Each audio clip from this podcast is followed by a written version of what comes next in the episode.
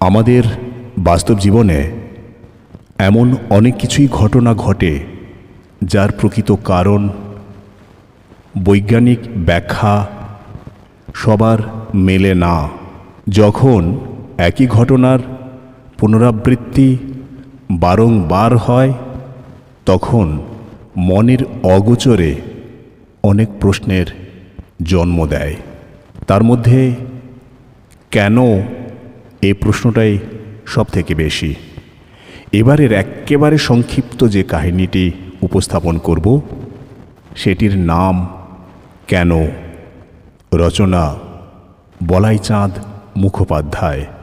ছেলে হয় আর মরে। ডাক্তার কবিরাজ সবাই হার মানলেন।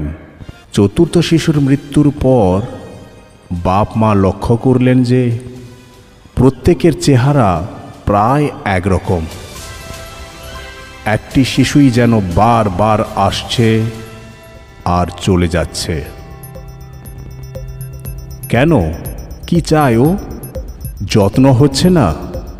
পঞ্চম শিশু যখন হলো, তখন আতুর ঘরেই শৌখিন জামা, নতুন বিছানা দিয়ে অভ্যর্থনা করা হলো তাকে।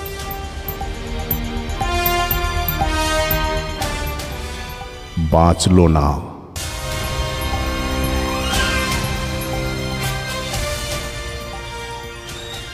অনেকে বললেন, ব্রাহ্মণ ভোজন করালে ফল হবে। ষষ্ঠ শিশুর জন্মদিন ধুমধাম করে ব্রাহ্মণকে খাওয়ানো হলো। এমনকি রসুন চৌকি পর্যন্ত বাজল।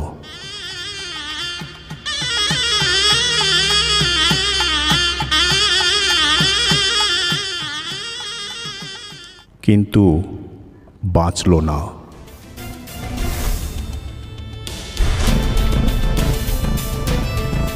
অজ্ঞাত কোনো পাপ আছে নাকি, সঞ্চিত? সপ্তম শিশুর জন্মের পর প্রায়শ্চিত্ত করানো হলো যথাবিধি। তবু বাঁচল না।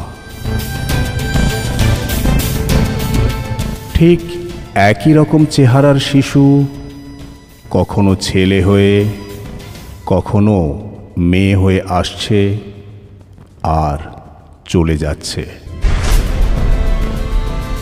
মায়ের চোখের জল শুকোয় না। বাপ যাকে পায় প্রশ্ন করে, কেন? অষ্টম সন্তান হয়ে গেল। বাপ বললে, ওকে এবার শাস্তি দেব। আর যেন না আসে। আর পারি না আমরা। মরা শিশুর হাতের এবং পায়ের সব আঙুলগুলো মুড়িয়ে কেটে দিলেন। নবম শিশু গর্ভে এলো তবু। যথাসময়ে ভূমিষ্ঠ হল একটি কন্যা।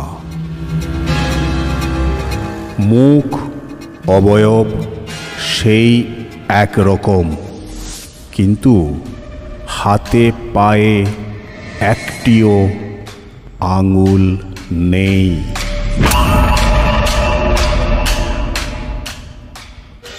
এ মরল না, এখনও বেঁচে আছে।